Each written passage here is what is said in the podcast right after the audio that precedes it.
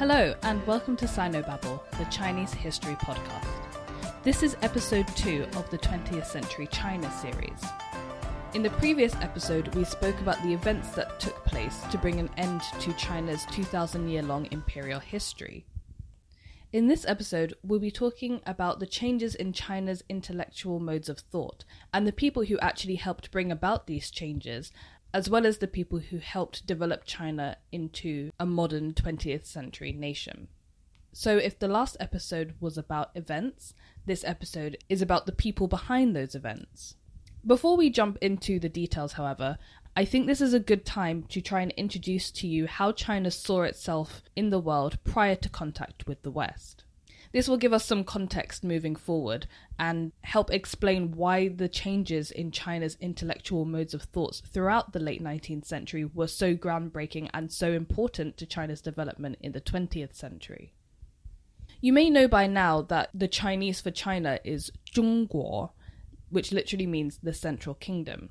So if China is the center, then the rest of the world is literally the Waiguo or the outer kingdoms. These outer kingdoms are usually known in Chinese history as the periphery, and the people who live within them are known as the Yi or barbarians.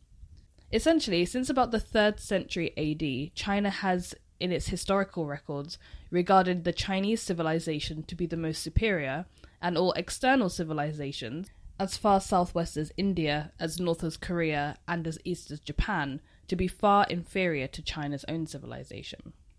Most of these states also contributed tributary states or tributary peoples, where they were just nomads and didn't really have a state. In the records of the Grand Historian, written by Sima Qian during the Han Dynasty, this mode of thought was essentially solidified. China was the central kingdom with the superior civilization, whilst all other civilizations either didn't exist or were just lesser. There was no contact with the West at this time. However, even as time moved forward, contact with other advanced tribes, the importing of foreign goods, and even religions such as Buddhism, and even a brief period of rule by Mongolians, did nothing to change China's perception of itself as being culturally superior to the rest of the world. This change really only came about after China's violent clashes with the West, which we discussed last week. It was only through these more forcible events that China was eventually able to see that her civilization may not be the only or the most advanced around.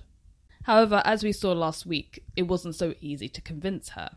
In this episode, we'll go into far more detail about how China was eventually convinced that other civilizations may have something to contribute to her own. The changes in China's intellectual currents during this period can be broken down into four main stages. So, the first stage can basically be described as getting over the idea of China as the Middle Kingdom, this lasted from about the 1830s to the 1870s and covered events that we discussed last week, such as the two Opium Wars and the Taiping Rebellion, and some of the smaller rebellions as well. The second phase I've dubbed the Chinese nationalism and self strengthening phase, which took place between 1870 and 1890. The third phase constitutes a period of serious attempts at reform during the 1890s. And the final fourth phase looks at the struggles that took place between the conservative, reforming, and revolutionary factions that had sprung up in China during this period, and how their intellectual battles would shape China's future in the 20th century. So, like I said, we're going back to the mid 19th century. If we look at the period just before the Opium War, the 1830s, at this time foreigners were only allowed to trade through the port in Canton, which was tightly controlled by Chinese officials, and the Cohong system, which was an elaborate system set up to control trade, which meant that foreigners could only trade through a very small number of approved companies. At this time, people believed some very strange things about Westerners. For example, they believed that Westerners couldn't survive on land because they'd only ever seen them on their ships, and they needed to return to their ships every day or so or they would die. They believed that they needed tea and rhubarb constantly or they would become ill and possibly even die. This was obviously because of the strong demand for these products, but even being a British person myself, I can guarantee you we can survive without tea. Some people also believed that Westerners couldn't bend at the waist because their stiff outfits rarely allowed for it, and so no one had ever seen one of them do it. Needless to say, there were a lot of misconceptions around foreigners, as I'm sure there were a lot of misconceptions about the Chinese on the Westerner side. Luckily, at this time, there were a few educated men who were able to see through these more superficial descriptions in order to try and get to the bottom of what the Westerners really wanted and how they could be used to further China's aims. We're already familiar with Lin Zexu, or Commissioner Lin, who was in charge of dealing with the foreigners during the Opium War. Him and a few of his other colleagues, such as Wei Yuan, signaled the emergence of a statecraft school of learning those who subscribed to the statecraft school were more focused on China's present matters than the theoretical and metaphysical elements of Confucianism that had been important in preceding centuries. They knew that the West was going to become more of a feature in Chinese political life, and so they began thinking of practical ways to deal with them.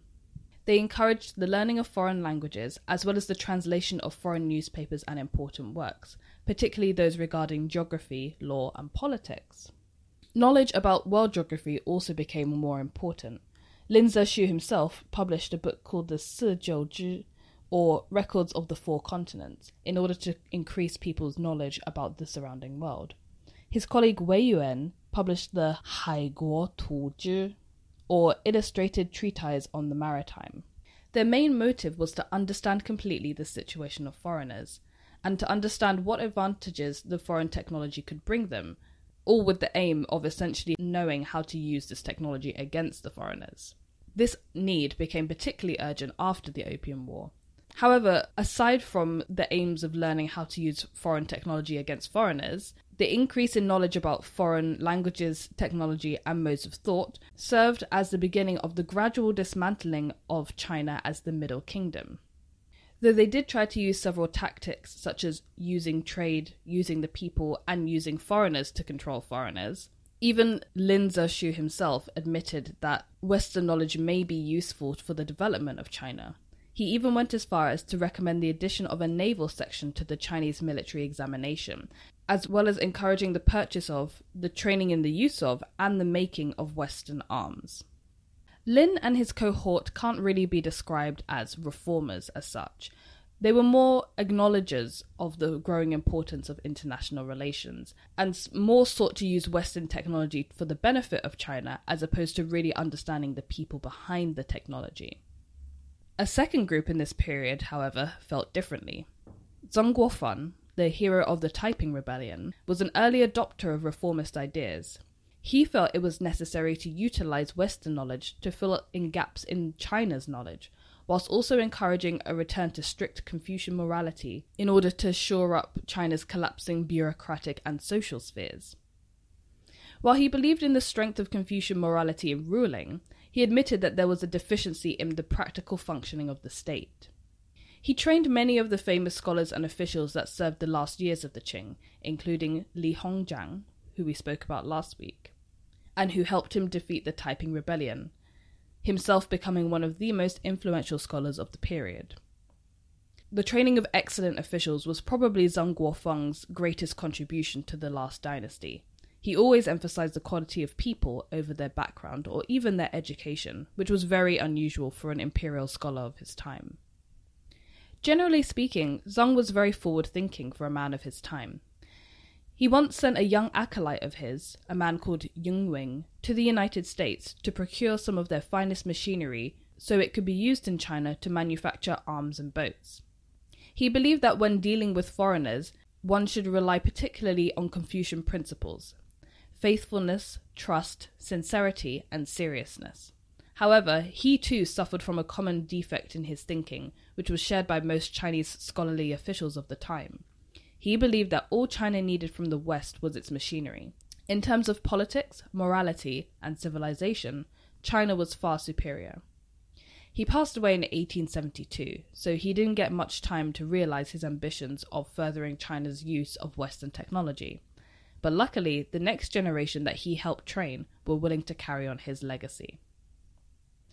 By the 1860s, China entered a phase that was commonly known as Bianchu, this essentially means a shift. People were beginning to realize the impact of the Opium War and the fact that China was besieged by foreign powers on both land and sea. China's sovereignty as well as its colonies were under attack, and its seas were now policed by foreigners, both Western and pseudo Western. The emperor at the time, Emperor Tongzhi, was just an infant, and so his mother, Empress Dowager Cixi, as well as his father's empress, acted as regents and de facto leaders. Upon the enthronement of Emperor Tongzhi, the Empress Dowager Cixi immediately had a few generals who she believed would stand in her way arrested and executed. However, even though she had begun to get a grip on power, she still wasn't yet the main leader. There were several other actors within the administration that had considerable influence on the political and ideological trends of the time. The enthronement of the Tongzhi Emperor in the 1860s marked the beginning of a period of restoration, which was to last until the 1870s.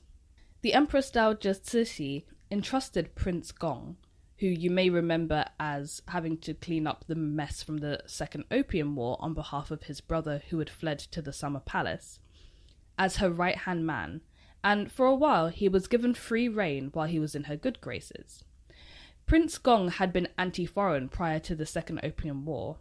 However, after the foreigners didn't actually storm and try and seize Beijing, he realized that they were probably just focused on trade and international relations. He then tried to capitalize on this fact. He set up foreign language schools, which turned into colleges that focused on all the foreign subjects, including maths, science, geography, mechanics, and international law. He especially encouraged the study of Henry Wheaton's Elements of International Law, which he was able to use to China's advantage on occasion. He also set up something called the Zongli Yamen, which was essentially an office of international affairs. Although it was never fully made a part of the Chinese official bureaucracy, the Zongli Yamen became a very important point of contact for foreign powers who wanted to liaise with the Chinese nation. Not everyone was on board with this idea, however.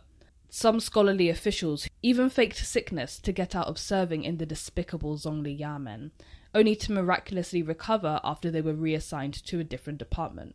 However, it was still a step in the right direction. Once the revival phase was over at the end of the 1870s, China began to enter a new phase featuring a strong current of westernization. This current would only grow stronger despite conservative backlash until the turning point of the late 1890s. Now we're moving into the second phase, which lasted from the 1870s until the 1890s. This phase is called the self strengthening movement. However, technically, it's actually the second phase of the self strengthening movement, as the phrase self strengthening was coined by Zhang Guofan in 1861. However, this was the point in time when real progress was begun to be made, not so much in the physical realm of China, but also in her thoughts and attitudes. One official is of particular note in this period.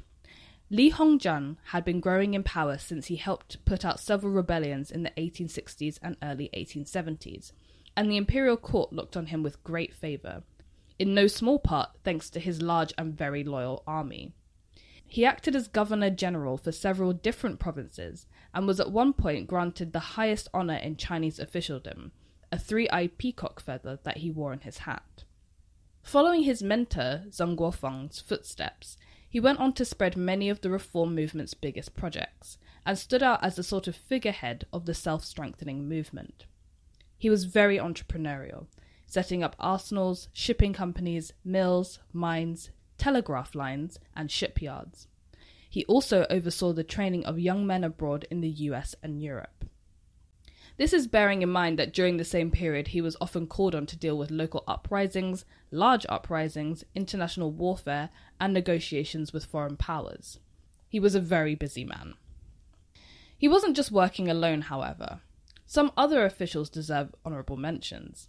Zhang Zhidong, a distinguished civil servant and probably the most effective reform minded governor after Li, set up China's first coal, iron, and steel complex and also managed to obtain approval for a rail line from Hankou to Beijing.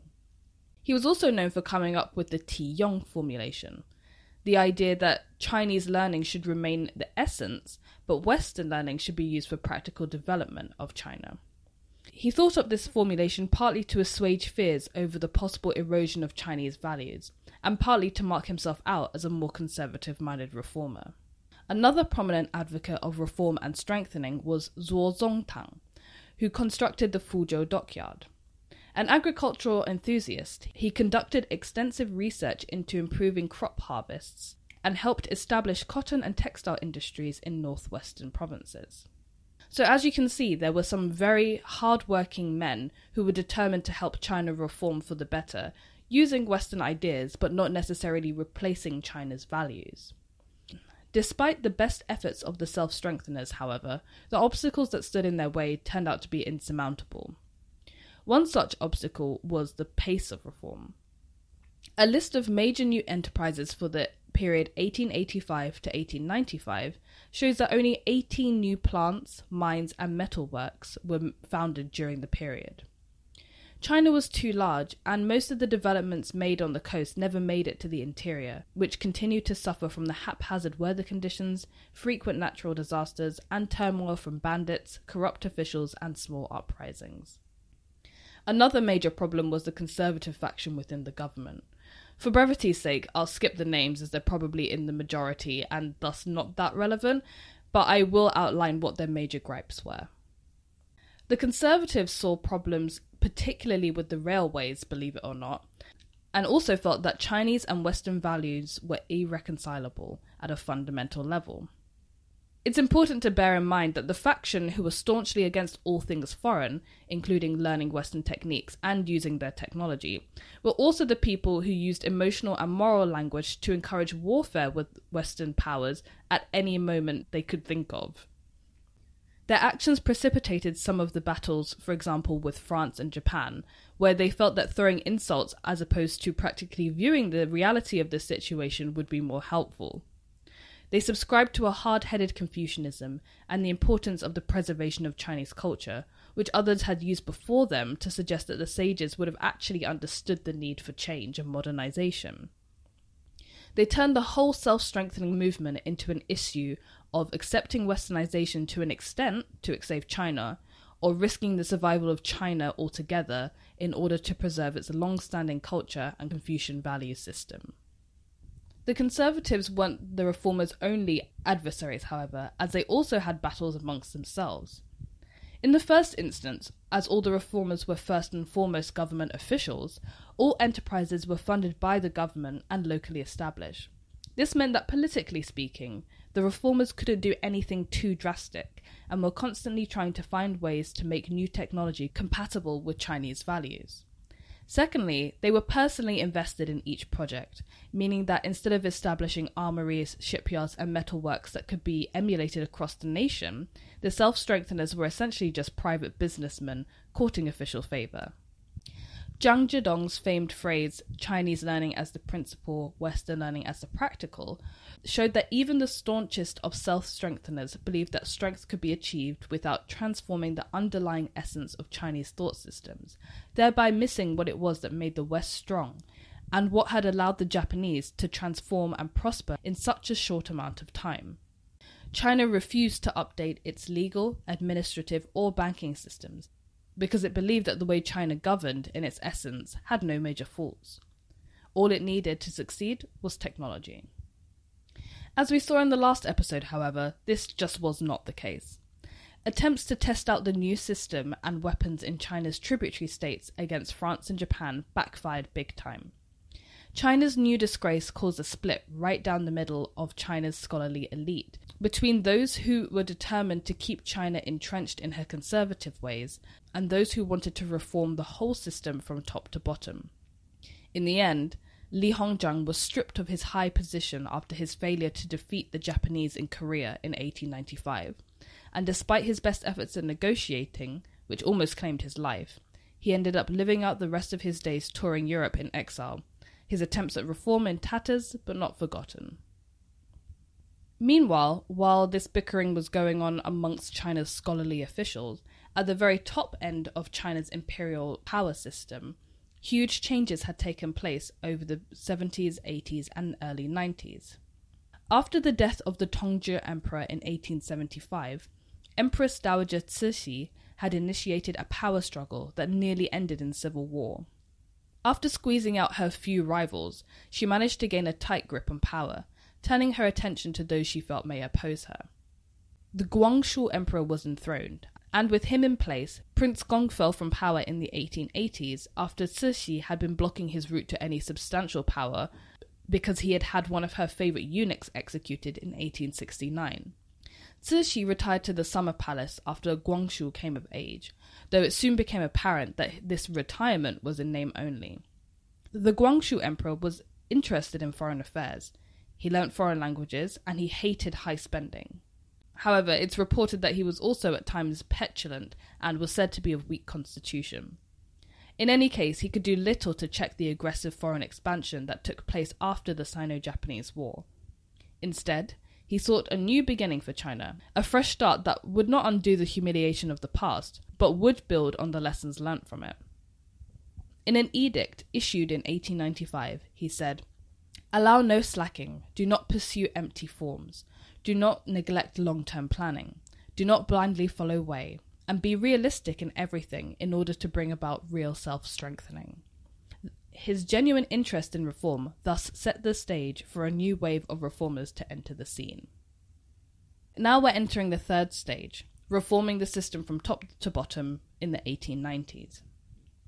After the death of the self strengthening movement and the Sino Japanese War that ended with the horrifying Treaty of Shimonoseki, the candidates for China's triennial Guangdong provincial exam of 1895 presented a memorial to the throne outlining their fears and their solutions for China's future. I think it's important to note here that we're about to come across some names that you'll probably want to try and retain, as they'll be coming up in later episodes about the first years of the Republic of China. So, some young examinees from Guangdong had presented a memorial to the throne in 1895. This was highly irregular and could even be considered in some ways rude. The most prominent of these Cantonese scholars was named Kang Youwei. He was both typical and atypical for a scholar of his time. He was born into a scholarly official family and started training for the civil service exams from youth. But he also believed that he was a Confucian sage whose mission it was to save China and as he grew up, he was gradually influenced both by Buddhism and by the Western technology he saw in Hong Kong and Shanghai, which led him to read all the Western translated texts that he could find. He believed that China was in the midst of a crisis of both state and faith, and he was the main architect of the memorial to the throne in 1895 that called for the thorough reform of the country.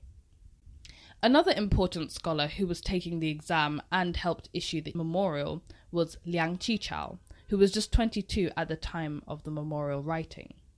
He was one of Kang's students, and he was actively involved in national societies that had sprung up to encourage reform. Though, like Kang, he was also seeking to pass the provincial Jinshi exam, as it remained the only route to, into officialdom at the time.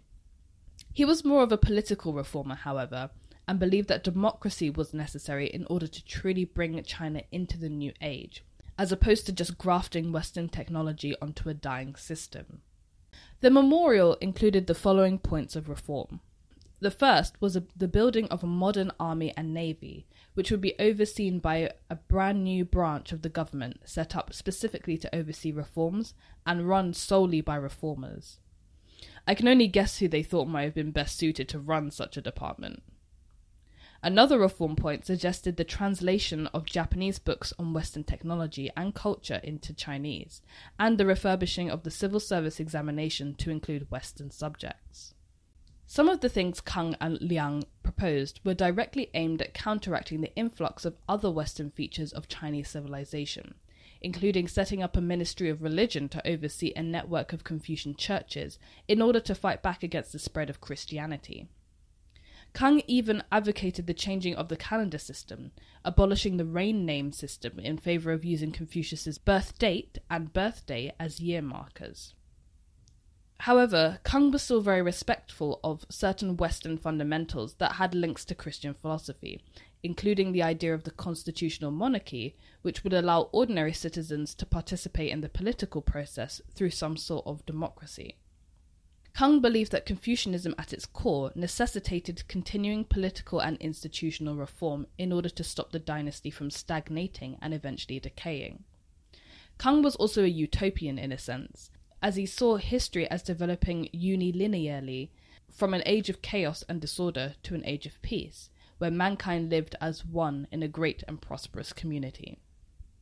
Despite apparently receiving the memorial in 1895, the Guangxu Emperor did not make moves to enact any reform policies until he received a second petition from Kang in 1898, restating the policies and goals of 1895.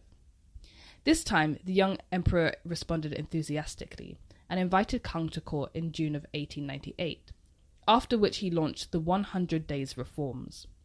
This reform movement saw the emperor issue hundreds of decrees calling for the revamping of the agriculture, commerce, and industry sectors, the development of railways and post offices, a cutback in private government spending, probably aimed at Empress Cixi's extravagances, a new training program for the military, strengthening of the navy, the establishment of primary and high schools at local levels, a university in Beijing, and the replacement of some of the old sections of the civil service exam, such as calligraphy, for new sections focused on current affairs.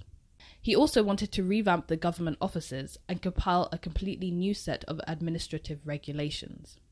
Any mentions of a change in government structure or some form of constitutional monarchy was skillfully avoided.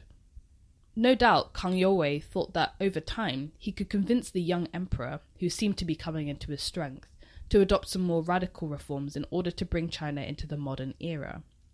However, this impression of a long period of time in which to enact these reforms, as well as a newfound freedom on behalf of the emperor, were an illusion. The emperor still had not escaped the clutches of his aunt Cixi, nor her powerful faction, who practically ran the courts and its administration. In September of 1898, Empress Dowager Cixi and her conservative faction staged a successful coup d'etat, revoking all the policies enacted under the 100 Days Reform and capturing and killing six prominent reformers, including Kang Youwei's younger brother. Kang Youwei himself managed to flee to Hong Kong, while Liang Qichao made it to Japan. The Guangxu Emperor was put under house arrest, and Cixi was now the unquestionable leader of China. The reform movement was severely crippled, however, it was still not quite dead. A glimmer of hope still remained for the reforming factions. Its leaders were not all dead, and they still had their part to play. Behind the scenes, far from the action of Beijing, but spurred on by the disastrous events that had occurred there, new leaders were also emerging who would soon step into the spotlight, changing China's fate forever. We're now actually in the 20th century, specifically the first decade of the 1900s, which saw the building of tension between several different groups conservatives, reformers, and revolutionaries, as well as individual antagonists and anarchists. It was these growing tensions that allowed what was actually an accidental explosion to bring down a 2,000 year old imperial tradition. While Kang Youwei and his cohort had been making moves in Canton and Beijing, another young man had been making his own moves to reform and eventually revolutionize China. Sun Zhongshan, more commonly known as Sun Yat-sen, would go on to become the most famous man in China, although this was not so apparent in the 1880s and 90s. Born into a relatively poor Cantonese family, he moved to Hawaii to be educated with his brother, and after moving to Hong Kong to study medicine, quickly came to believe that what China needed was a republican revolution. He petitioned to join Li Hongzhang's cohort in the 1890s, although he never got a response, probably because Li was a bit busy dealing with the Japanese in Korea. Frustrated, Sun decided instead to try and raise money for a secret organization that he founded, linking up with another group to try and overthrow the dynasty in a plot that failed and led to Sun fleeing and eventually settling in London. After narrowly evading a kidnapping attempt by Qing overseas officials, he continued to raise money for his cause, forming connections with important merchants such as Charlie Soong, whose children would go on to play an important role in the 20th century. The arrival of Republicans and anarchists onto the scene in the early 1900s meant that Chinese reformers were split effectively into four camps. There were those who wanted to preserve as much as possible about the current regime. These were people like Kang Youwei, who had actually developed a close personal attachment to the Guangxu emperor and was therefore determined to revive the Qing regime, essentially constituting a reform from above. However, as anti Manchu sentiment grew, even the famous Kang, who was not actually around in China to defend his views, seemed to be out of touch with the reality of the situation, especially after the Guangxu Emperor and Empress Dowager Cixi died in 1908, and the Manchu elites put yet another child emperor, Puyi, on the throne. The people increasingly believed that any reforms made would not be in good faith, but rather would be made to preserve the ruling dynasty's hold on the nation. I can't say they were wrong. There were some changes made, such as the setting up of provincial assemblies, but the drive to build a new army meant that taxes increased sharply, and the Qing wasn't ever able to recover its favourable image, no matter what it did from that point onwards.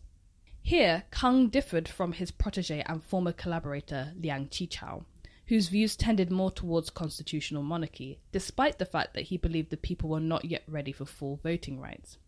Instead, he used newspapers to extol his views on the need for a strong initial leadership by wise rulers who would guide the country into a bright future. The anarchists were basically terrorists, with some light Marxism sprinkled in. But as no one special from this group really comes out at the time, we can save these guys for a later episode. Sun Yat sen had formed what's known as the Tongmeng Hui, or Revolutionary Alliance, in 1905. They were the last group. It was a broad group of secret societies with varying views on the type of reforms that should take place, but they all essentially identified as nationalists who wanted to end Western, Japanese, and Manchu rule in China and hold a revolution to set up a republican government. As support for Kang Youwei slipped, the alliance managed to attract many of his former backers, as well as many new recruits from the seemingly inevitable military takeover. By 1911, the year when the Xinhai Revolution took place and China was kick-started into a revolution, they had over 10,000 members. It's slightly ironic that the events that actually led to the downfall of the Qing directly were not actually precipitated by any of these groups.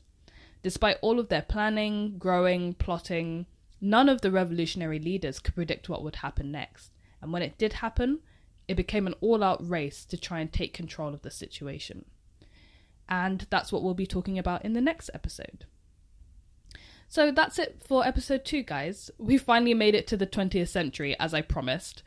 The next episode is going to be all about the Xinhai Revolution and the events that finally dismantled imperial rule in China for good. We're out of the summary phase now and into the real meat of the series. So the episodes are going to be a lot more detailed and possibly a little bit longer as well.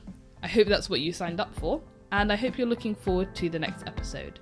I hope you tune in, guys. Thanks for listening.